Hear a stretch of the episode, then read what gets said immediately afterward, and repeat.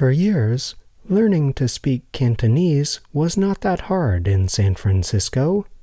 It is a place where Cantonese speakers from South China have migrated for over 150 years. But now there is fear that the Cantonese language and culture might not survive current political and social changes. Cantonese can be difficult to learn. In writing, Mandarin and Cantonese use the same Chinese characters, but in speaking, the two are different. Mandarin has four basic tones. Cantonese has nine, which can be difficult to differentiate. Cantonese is spoken by some 85 million people worldwide. In comparison, there are about 1 billion Mandarin speakers. Additionally, the Chinese government is pushing for the wider use of Mandarin as the national language.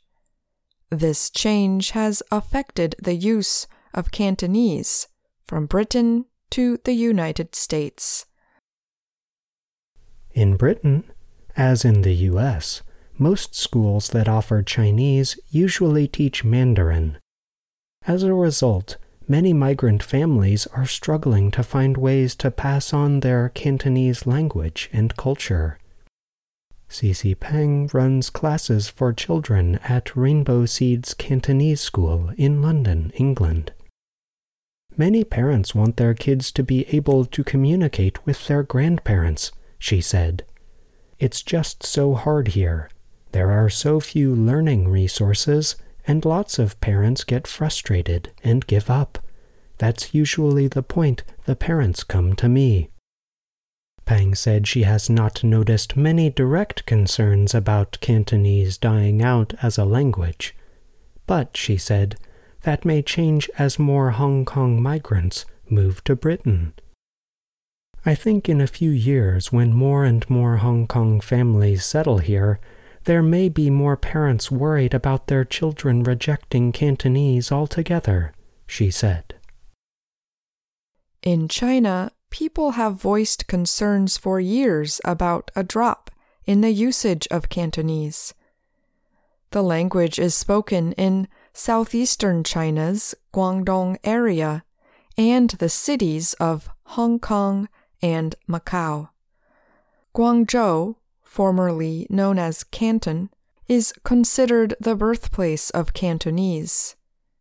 But today it is a center for manufacturing and technology jobs that bring in Mandarin speakers. Now, Many young people can only understand Cantonese, but do not speak the language.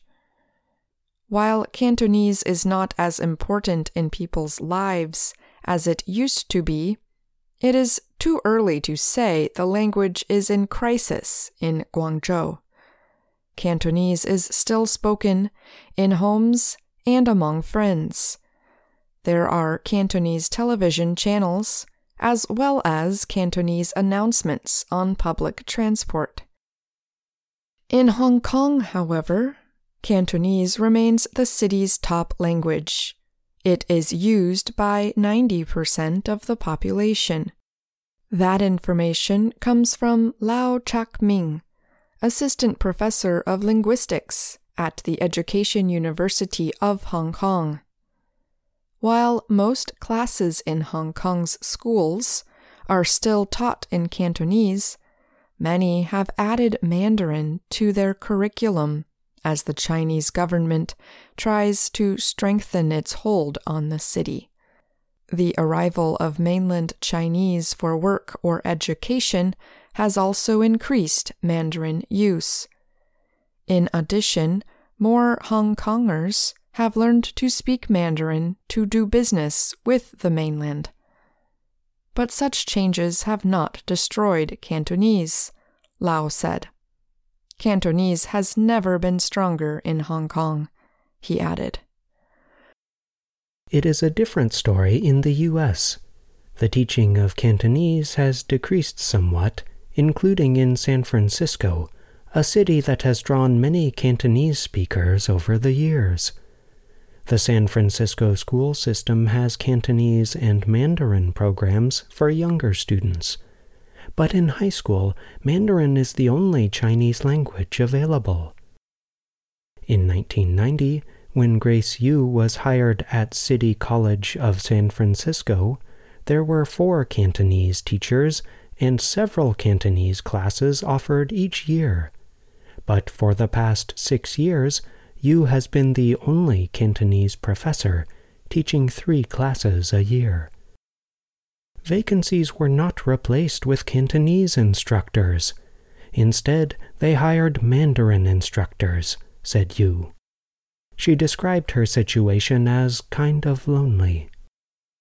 This spring, City College approved a document to keep the Cantonese program with at least one Cantonese instructor. Yu noted that with the document, Cantonese classes will not be cancelled if I retire. Meanwhile, independent Chinese schools are helping to teach the language as Cantonese speaking communities grow. Aleda Po has been overseeing the Cantonese kindergarten at Merritt Chinese School in Plano, Texas, for more than 10 years. Po put her two sons in the school so that they could learn about Cantonese language and culture. Now, she is helping other families do the same.